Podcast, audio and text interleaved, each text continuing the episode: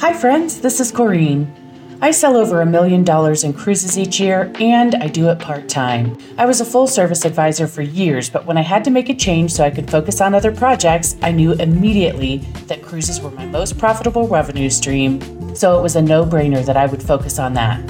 Whether you're a seasoned cruise pro who wants to elevate your cruise planning services, a total newbie who wants to start selling cruises, or an advisor who just wants to add this profitable trip type to your portfolio, you're in the right place. This is where we talk about the business of selling cruises. Welcome to Seven Figure Cruise Business.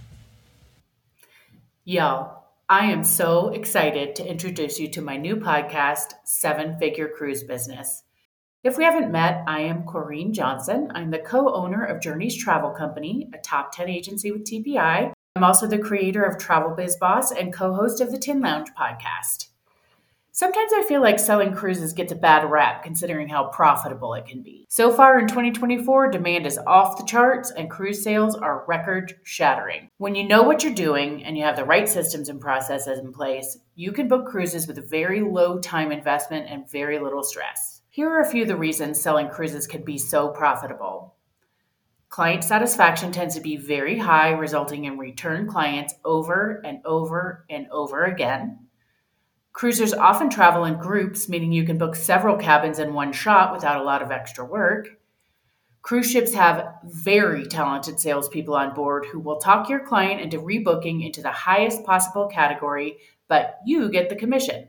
Two words passive income. On the flip side, let's talk about some of the challenges.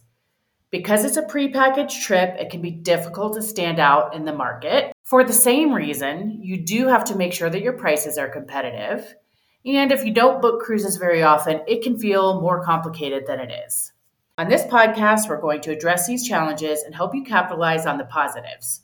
I'll be showing up here once a month with a guest to talk through all of the many ways to find success selling cruises and ways to overcome the obstacles. I'll be talking to fellow travel advisors as well as outside experts so that we can get some different perspectives. I'm not here to tell you how to run your business because you are the boss. I'm here to share conversations. Some will resonate with you and some won't, but hearing different points of view will almost always help you to become the best travel advisor you can be. Please be sure to subscribe so you'll never miss an episode. And if you have a topic request, please DM me at TravelBizBoss or email me at hello at travelbizboss.com. I'll see you soon.